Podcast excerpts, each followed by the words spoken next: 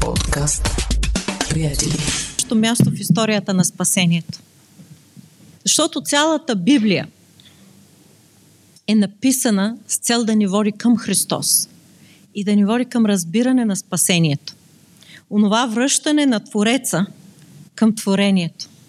Отделянето на човешката раса от своя Творец, от Бога и останалата част на Библията е един търсещ Бог. Търсещият Бог. И затова можем да говорим за нас и спасението. Подбора на героите, които са описани в Библията, мястото, което е оставено на тези хора в Библията, зависи от замисъла на Бога.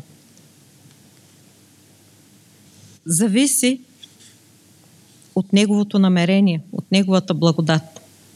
И макар, че думата история на спасението е, т.е. фразата история на спасението е богословски термин, който е утвърден в края на 19 век в Германия, немската, една от немските богословски школи, за да обозначи Божието спасително дело или по-разширено казано се стреми да разбере изкупителното дело на Бога в човешката история, за да се осъществят вечните му спасителни намерения. По друг начин казано, това се отнася до цялата минала и бъдеща история на човечеството, доколкото тя се разглежда и се тълкува от гледна точка на очакваното спасение. Онова, което вече се е случило и онова, което има да стане. И нашия човешки живот, който се движи не просто от точката на раждането към точката на смъртта, а от времето, в което Бог ни е намерил и ние сме се срещнали с Него, времето, когато ще преминем през вратата на смъртта и ще влезем в Божията слава, в Неговото присъствие. И заедно ще очакваме обновяването на творението. Това е историята на спасението. И ще обърнем внимание всъщност върху нас и спасението и различните герои. Къде сме ние и спасението. На първо място, това е място на привилегия. И много се радвам, че тази сутрин, преди да почне даже богослужението, си говорих с а, една от сестрите в църквата, с Нели, и тя разказваше за това, тази специална благодат и присъствие на Бога, което е чувствала тази седмица. Място на привилегия. Първо Петрово, първа глава, 12 стих. Ни говорим много ясно за мястото на привилегия, което ни е дадено днес, защото ако старозаветните герои, ако видим Адам и Ева, там където е началото, там където сме ние днес, хилядолетия по-късно, си казваме, а ние къде сме? Но открием се на старовременните или на старозаветните, че не за себе си, а за нас служеха. В това, което сега ни се известява чрез уния, които проповядват благовестието, чрез Святия Дух, изпратен от небесата, в което и самите ангели желаят да надникнат перифраза на 1 Петрово, 1 глава, 12 стих. Даже самите ангели искат да надникнат. Нашето място на привилегия в спасението, в историята на спасението. Ние сме унези, които сме получили с това спасение. Ние го живеем ежедневно. Също така, ние сме избран род, царско свещенство, свят народ, люди, които Бог предоби, за да възвестява превъзходствата на този, който ни е призовал от тъмнината в своята чудесна светлина. Царско свещенство. Ние сме онези, които продължаваме да поддържаме онази линия, която е съществувала, която е учредена от Бога. Още в Стария съвет. Хората, които са медиатори, посредниците, които отиват да се застъпят пред Бога. Това е свещенството. Не просто хора, които пренасят жертви, но тези, които са посредници. Но заедно с мястото на привилегия ние имаме и място на отговорност. Първо Петрово 3.15 Но почитайте с сърцата си Христа като Господ, като бъдете винаги готови да отговаряте. Но с кротост и страхопочитание на всеки го, който ви пита за вашата надежда. Място на отговорност да бъдем способни да споделим за нашата надежда. Защото спасението е не само вяра, но то носи в себе си този заряд на надежда. С надеждата, с която можем да отидем до хората. Не случайно химна на Република Израел, който е избран след възстановяването, се казва надеждата. Хатиква. Надеждата. Надеждата, че отново ще бъдат заедно. Надеждата, че могат да се съберат в Ерусалим. Мястото на мира. И всичко е символично. Този символизъм, в който живеем, но сме отдалечени във време и пространство от текста на Библията. И понякога това Божие присъствие ни е трудно да го преживеем и да осъзнаем напълно кои сме всъщност ние в историята на спасението. Затова имаме необходимост от правилна гледна точка днес в нас. И ако погледнем образите на някои от персонажите в историята на спасението и техните гледни точки, както и растежем, а така също и темата за жертвата и жертвоготовността. Споменахме за нашето привилегировано място на свещенство, но също така ние сме призовани да бъдем жертва. Представете себе си като жертва, жива, свята и благоханна пред Бога като ваше духовно служение. Римляни, 12 глава, 1 стих. И когато погледнем главните герои в историята на спасението, те са и хора, които са част от родословното дърво на Господ Исус Христос. Авраам, Исак и Яков. Имаме и други герои. И те са по-различни. Исмаил, Йосиф, Юда, Ровим. Да погледнем всъщност развиването на гледна точка. Когато Бог призова Авраам, Авраам остави Урхалдейски. Представям си тези времена, когато са живяли Авраам и Йов. Това са книгите, които ние четохме в прочета през януари. И това е периодът от време, в който текстът за спасението, Словото на Бога не се записва, а е част от една устна история. Хората не са заляти с информация. Има спокойствие. Близкия изток все още не е толкова гол, както е днес. Сушата не е толкова голяма. Има повече растителност. Спокойствието е от различен вид. Дори и да има война, дори и да има набези, за които четем в Библията. Това са историите за Лот и различни царе, които завладяват, които воюват. Все пак нещата се развиват с друго темпо. То е по-бавно. И мога да си представя, че не само една устна история, която е запазена от времето на Ной, която се разказва за това как Бог е сътворил световете. Не мисля, че само Моисей е чул това послание за сътворението. Но мисля, че Бог го е дал и като откровение на Авраам по някакъв начин. И то се е предавал на поколенията след него. За да излезе от земята и без да осъзнава къде отива, кое е мястото пред него, той тръгна. Да очаква с вяра Божието действие. След него Исак, който е жертвата всъщност. Той самият е жертва, Авраам трябва да пожертва сина си Исак. Яков, който трябва да мине един дълъг път на достигане до Бога. И всъщност бях провокирана и тази седмица, даже по време на молитвата споменах на хората, които присъстваха, че бях провокирана в размисъл, че Яков не умря в обещаната земя в Египет. Патриарсите, хората, които бяха получили обещанието за това, че Бог ще ги движи, че ще даде потомство, което е по-голямо повече от звездите. Или както звездите. Той всъщност умря в Египет. И трябваше да пренесат костите му в обещаната земя. Не само това, Яков се странства и скита доста дълго време. Той се върна в Падана Рам, друга част на древния свят на Месопотамия. и след това отново в обещаната земя. Взаимодействието между Божиите обещания и патриарсите бяха от различен тип. Божиите обещания ги формираха. И самия Бог, не с прочетено слово, а с действено слово, с неговото присъствие идваше до тях. Нямаше интерпретация по същия начин. Не беше опосредствено Божието Слово чрез текста, който имаме днес. Но идваха Божиите пратеници.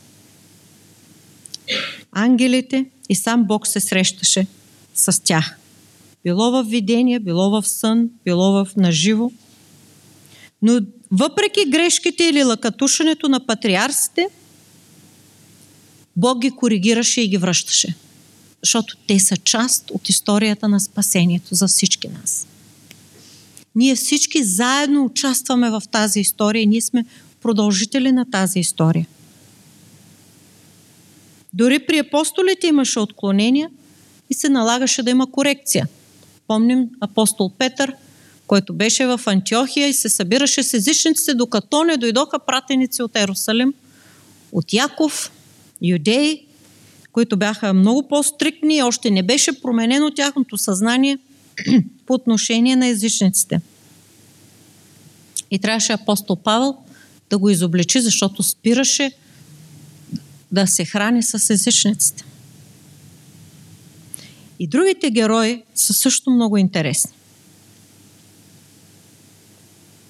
И те са добър пример за нас за формиране на гледна точка в нас – колко трудно е било за Исмаил с името, което ангела му даде Бог, който чува. Бог, когато... Той, който е чут от Бога. Плачът на детето, чут от Бога.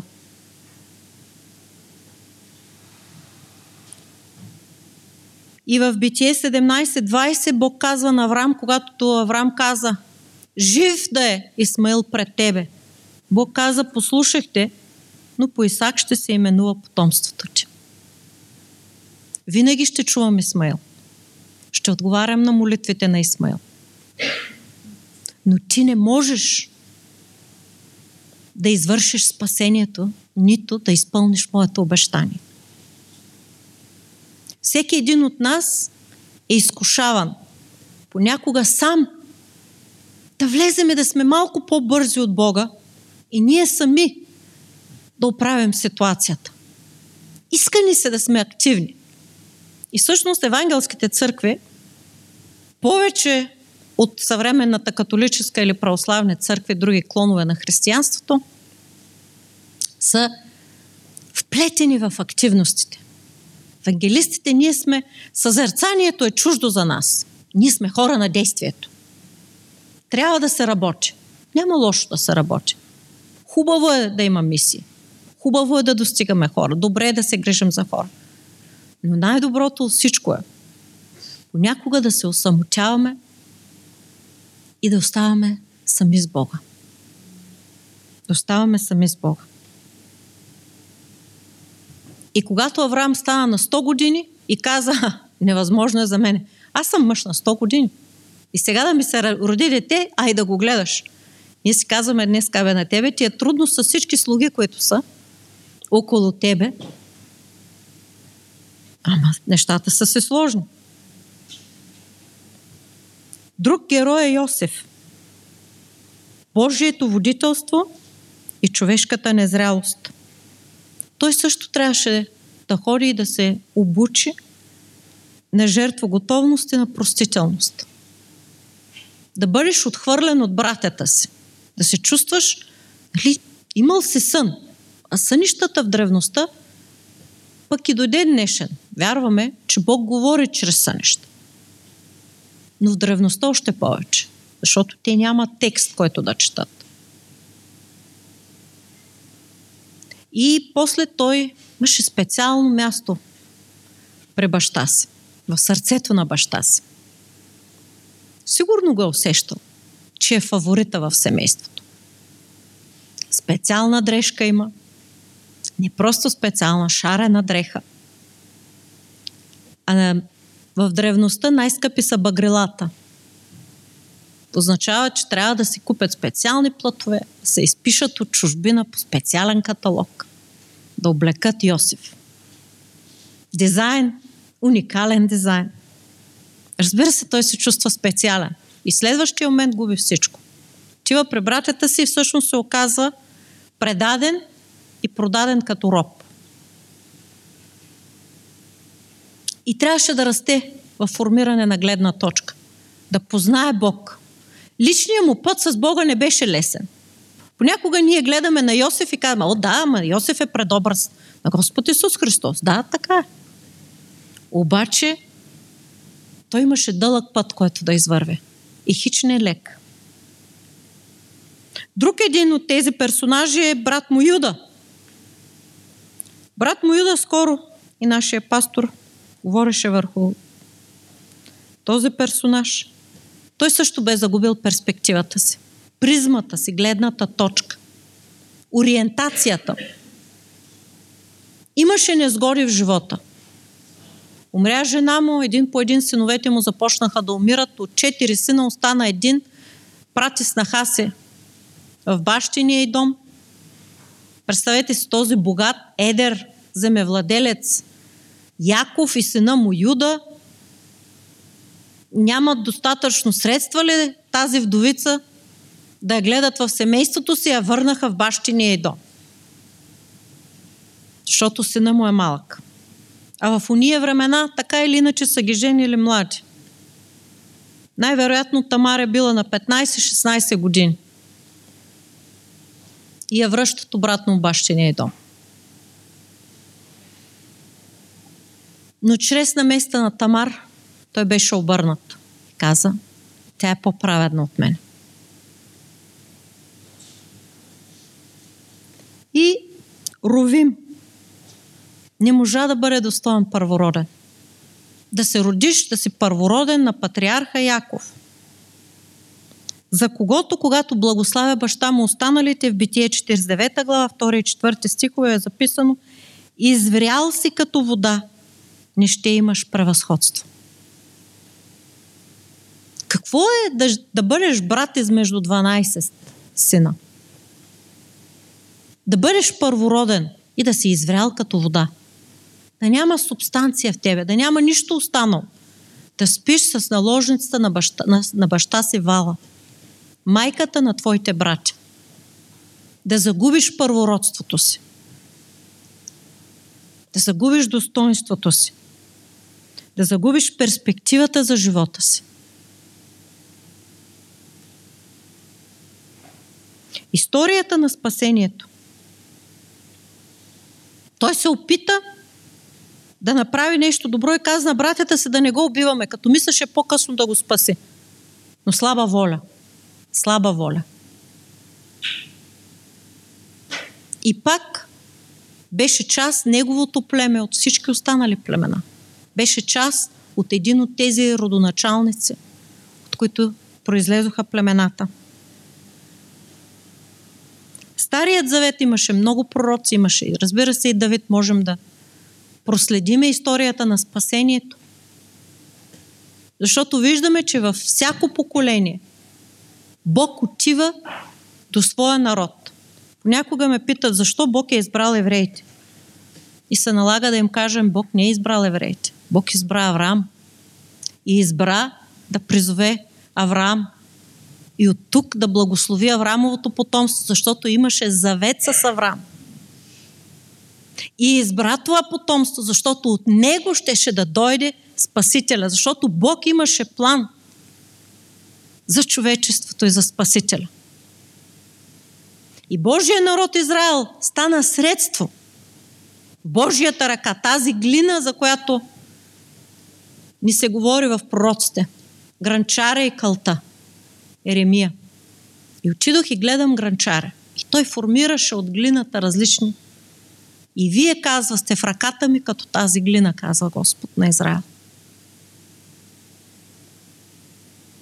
И така стигаме до, до момента, когато идва на земята нашия Господ и Спасител Исус Христос. Той идва за нас. Той е основният пункт в историята на спасението. Когато Твореца отново може да върне творението при себе си, когато нашата човешка природа е изкупена от Бога, Той я взема върху себе си. Затова казваме Бого човека. Когато Бог стана човек, наскоро празнувахме Рождество Христово и вървим към сезона на Възкресение, макар че в България ще е малко по-късно тая година, чак май месец. На запад ще е по-рано, но на изток ще е по-късно. Затова е изключително важно в нашия живот, защото сме част от тази история на спасението. Ние сме продължители в нея. Да се срещаме с Господ Исус Христос.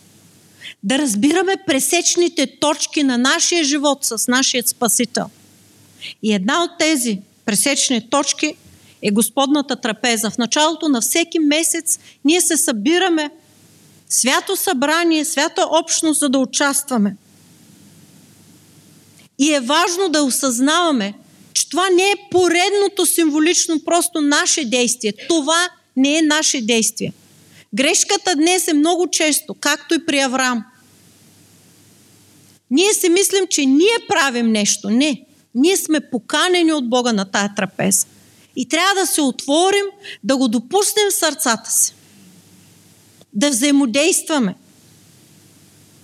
Господната трапеза и до ден днешен е контрапункт на многото външни гледни точки и призми.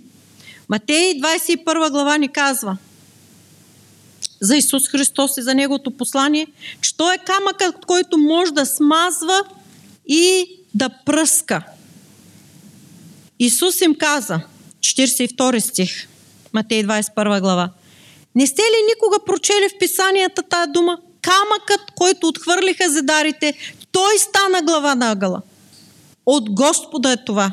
И чудно е в нашите очи. Затова ви казвам, че Божието царство ще се отнеме от вас, говорейки на фарисеите, и ще се даде на народ, който пренася плодовете му. И който падне върху този камък ще се смаже, а върху когото падне ще го пръсне. И главните свещеници и фарисеите, като чуха притчите му, разбраха, че за тях говори.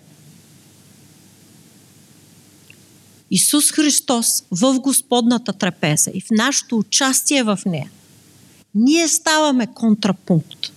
Тя е контрапункт на външните гледни точки. Ние идваме и се събираме от най-различни пътища на живота, от най-различни преживявания тази седмица.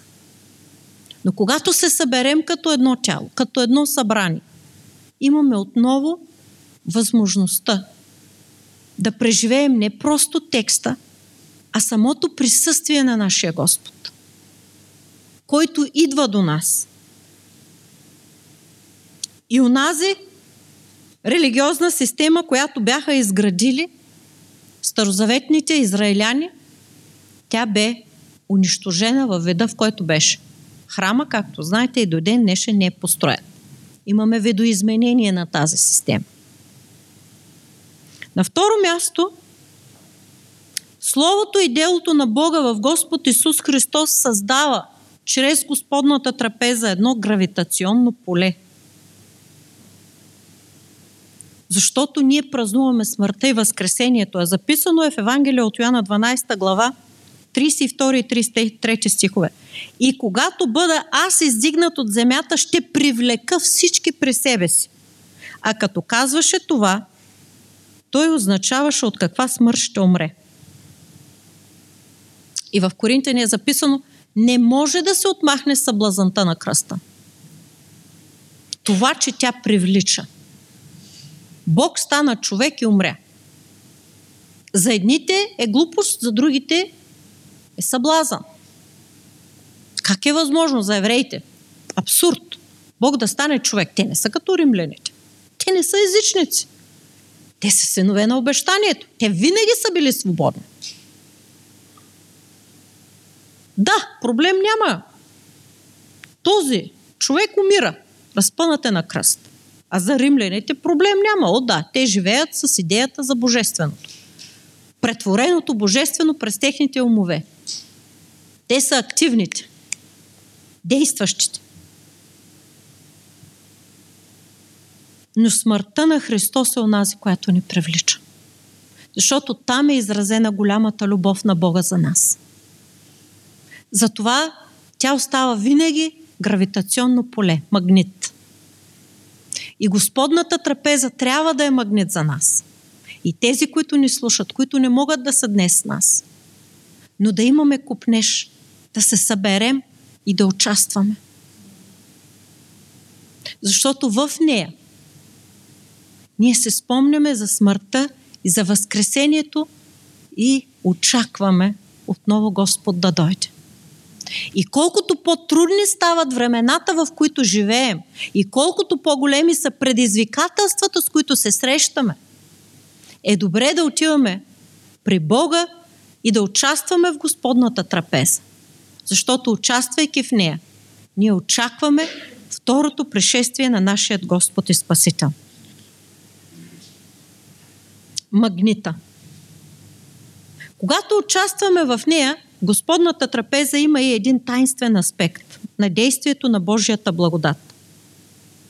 Има един френски философ от 20 век, Пол Рекьор, който е и вярващ. Той има и богословски разсъждения и говори всъщност за пространството на злото в човека, което е пространство между възможността да желаем да направим доброто и невъзможността да го направя. Значи да го повторя. Желанието да направим доброто, но невъзможността да го направя. В тази невъзможност на човека сам по себе си да извърши добро, се създава пространство за злото.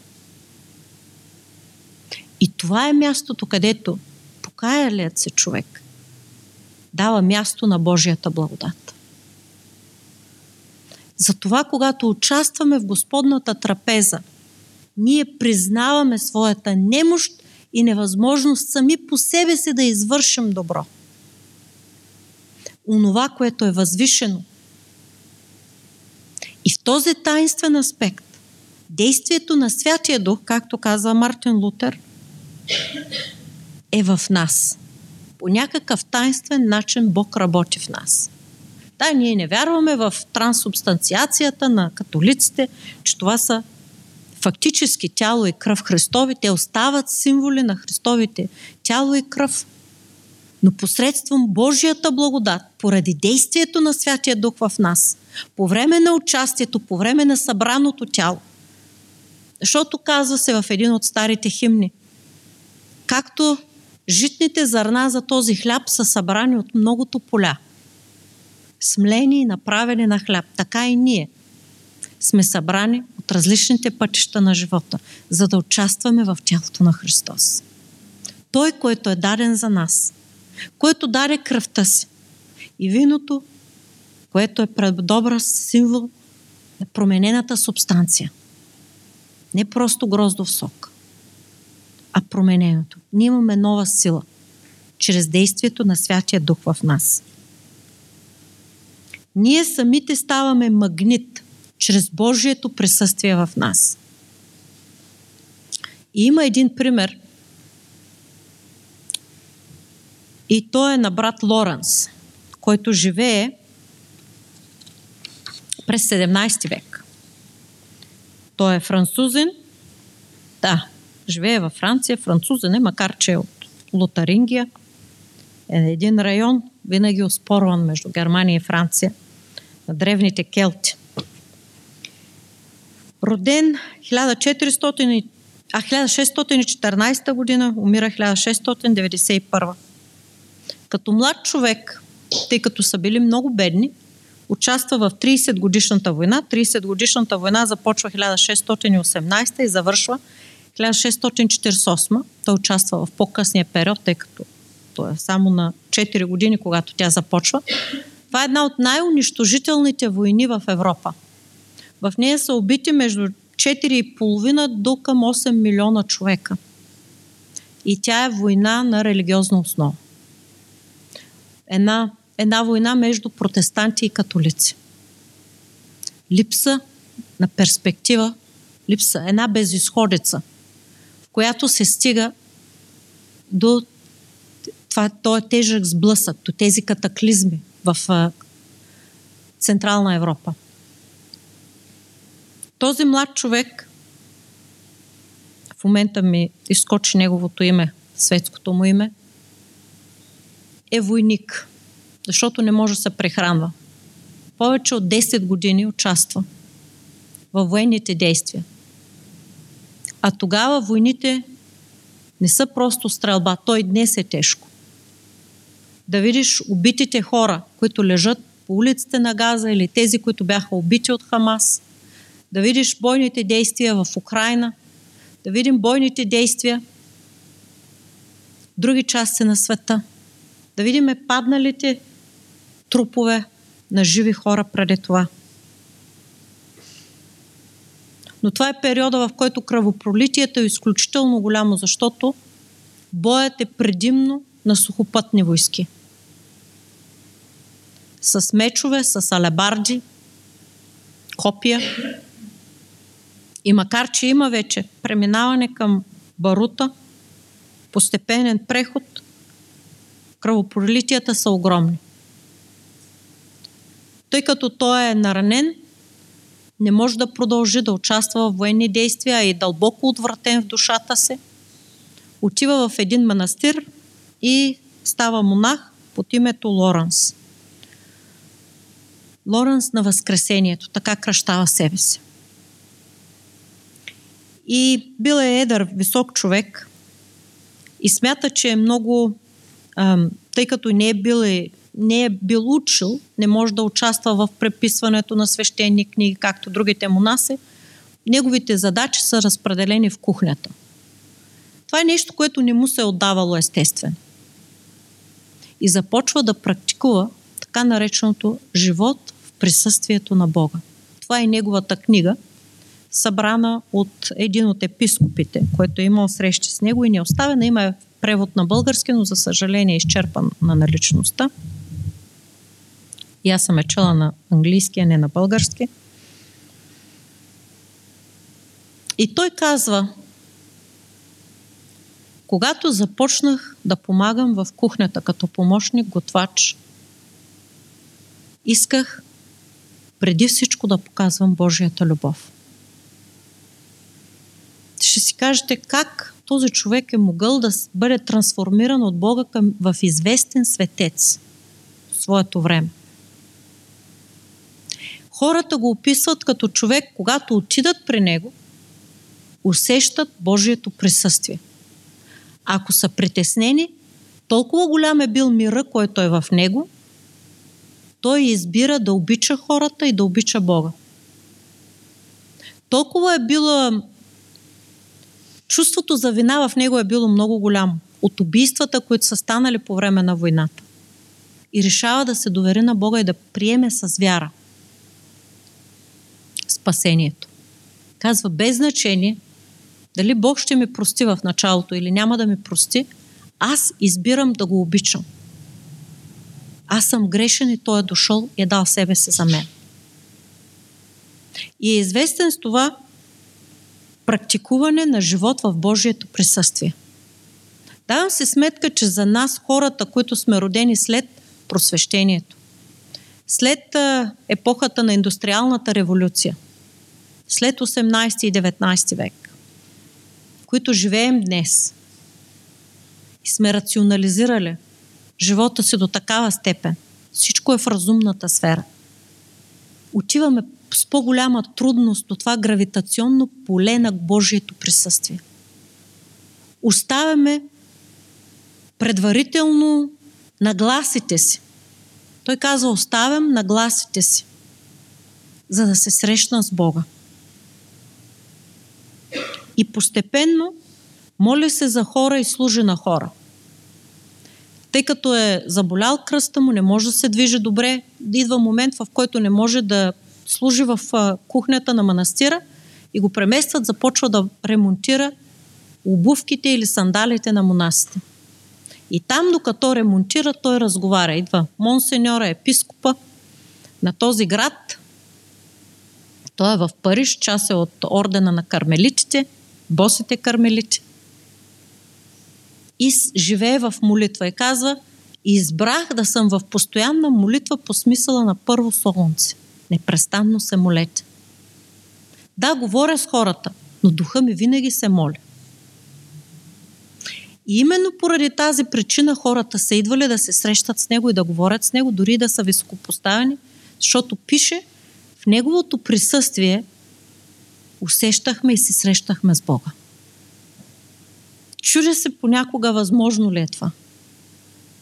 Когато с доктор Атанасов предахме 2007 година документите за акредитация на Висшия евангелски богословски институт, свършихме ги вечерта – и се молихме. Казахме, Господи, осъзнаваме, че това са документи за акредитация академична. Но сега те молим за акредитация на сила. Защото осъзнаваме, че всичко останало без Твоята сила е напрасно. Това е просто едно усилие на плътта. Но действието на Святия Дух в нашия дух е което ни трансформира – за да станем самите ние място на Божието присъствие. И като такова ставаме магнит за хората, които не са го преживели. Но заедно с това, ние ставаме и място на съпротива. Делото на Христос и Господната трапеза може да бъде разглеждана като съпротива и съответно и нашия живот. Защо? Отново от Петровото послание, 5 глава, 8 стих. Бъдете трезвени, будни. Противникът ви, дяволът, като рикаещ лъв, обикаля, търсейки кого да погълне. Съпротивете се нему, стоейки твърди във вярата, като знаете, че същите страдания се понасят и от братята ви в света – а Бог на всяка благодат, който ви е призовал своята вечна слава чрез Христа Исуса, ще ви усъвършенства, утвърди, укрепи и направи непоколебими, след като пострадате малко. Нашият християнски живот е живот на съпротива. Да, има благодат. Има го таинствения аспект на Божието действие. Но има и нашата воля и нашето усилие на съпротива спрямо злото. Първо Коринтини 16.13. Бъдете, бдете, стойте твърдо във вярата, бъдете мъжествени, укрепявайте се. Галатяни 5.1. Стойте проче твърдо в свободата, за която Христос ни освободи. Не се заплитайте отново в робско иго. Филипяни 4.1. За това, възлюбени и многожелани мои братя, моя радост и мой венец, стойте така твърдо в Господа. Второ Солунце 2.15. И тъй, братя, стойте твърдо и дръжте преданията, които сте научили, било чрез наше слово или наше послание. Християнският живот, мили приятели, е съпротива. Не можем да, участ... да очакваме, че няма да имаме съпротива в живота си. И знам, че не го очакваме много от нас. Понякога ни се иска да е по-леко. Но истината е, че те вървят заедно. И благодатта на Бога и съпротивата. Невъзможно е без нея. Господната трапеза и действието на Божията благодат в нас, в нашата невъзможност. Но също така и нашата съпротива на злото. Защото ние сме инструменти в ръката на Бога, така както бяха и патриаршите. Ние сме част от историята на спасението. Дали на тази земя ще се изградим голямо име? Не е важно. Защото Голият имаше известно име. Но кой от нас иска да има славата на Голият? Кой от нас иска да е известен както Голият? А да искаме известността на, известността на Пилат? Съмнявам се. Това е към което сме призвани. Да бъдем част от спасението. От тази история. От този път на, този път на спасението е в нас и ние сме част от тази история на спасението.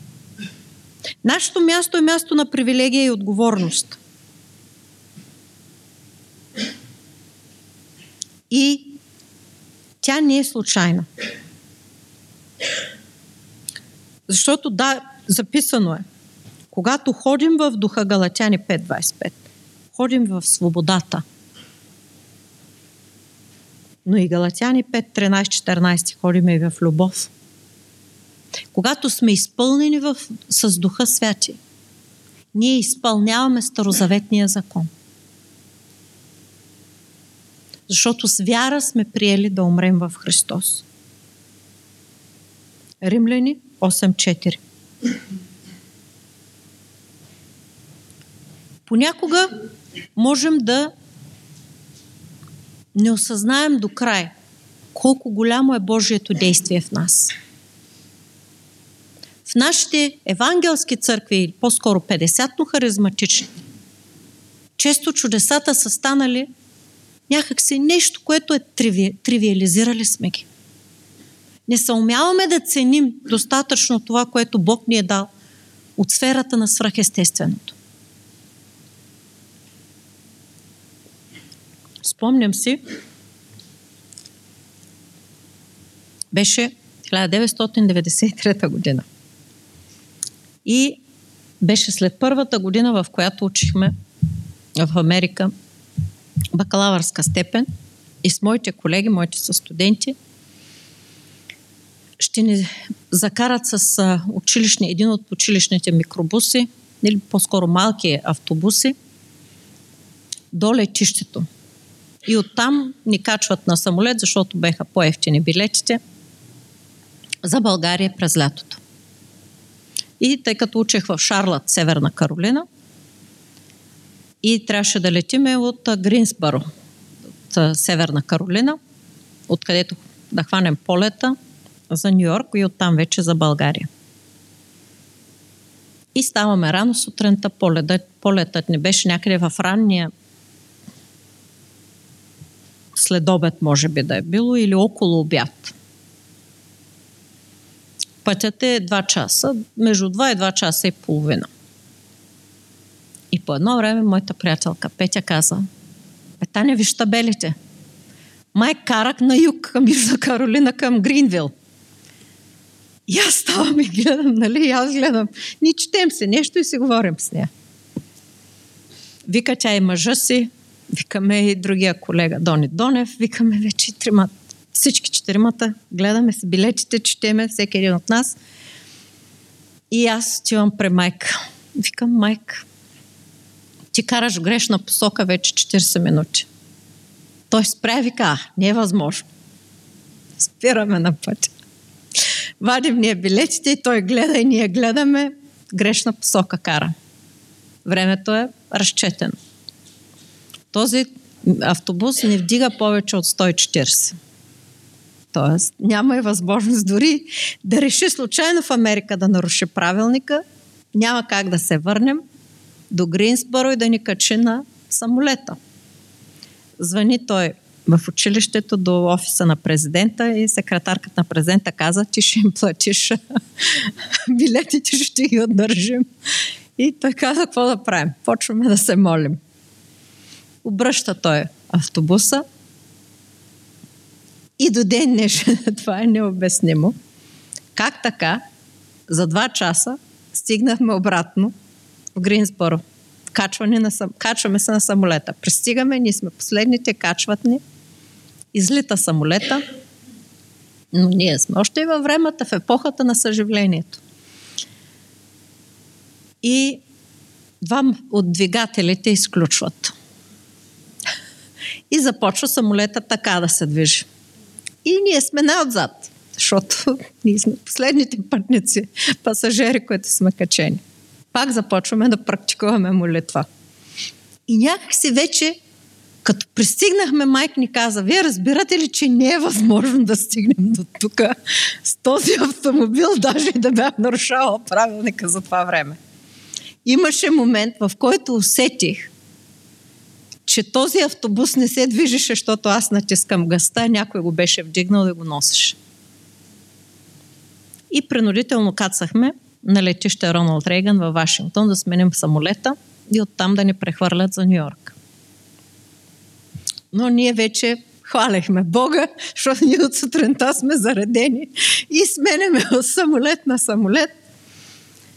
Слава Богу, междуконтиненталния нямаше, не се наложи да кацаме с него. Принудително никъде. На отиване за Америка първата година на няколко пъти скачахме. Беше, слизахме. Беше почти като дилижанс на българската компания GSR, която съществува за много кратко време. Спряхме на пет спирки със същия самолет, не можеше да се слиза от него. Малта, Манчестър, Монреал и от Монреал в Нью Йорк. Господ е верен. И си давам сметка, че когато дистанцията на годините погледна нещата, и днес имам нужда отново от чудо. Не е чудото, за което се хващам в миналото, а Божието присъствие днес. Защото днес имаме нова възможност да бъдем част от историята на спасението. Да се яви Божията благодат в нас. Това е моят призив към всички нас днес. Тези в залата, онези, които гледат сега онлайн, които ще гледат по-късно онлайн и към самата мене. Днес е денят да предоставим себе си на Божието присъствие. Да участваме в историята на спасението и в действието на Бога за нас. Нека да се помолим. Господи, благодарим Ти, че ни търсиш и че Ти си един търсещ Бог. Бог, който призова Авраам, Бог, който води Авраам, Сара, Исак, Ревека, Яков, Рахил и Лия. Бог, който не ни оставяш. И всеки, който чува днес това послание, те моля да отвориш сърцето, за да приеме Твоето присъствие, което освобождава, което дава любов, което дава сила. Моля ти се, Господи. Дай ни да можем да те носим, Боже. Да носим този мир в себе си. И всеки, който гледа и след това, Боже. Благославяме, Господи. Твоето име и ти благодарим за всичко.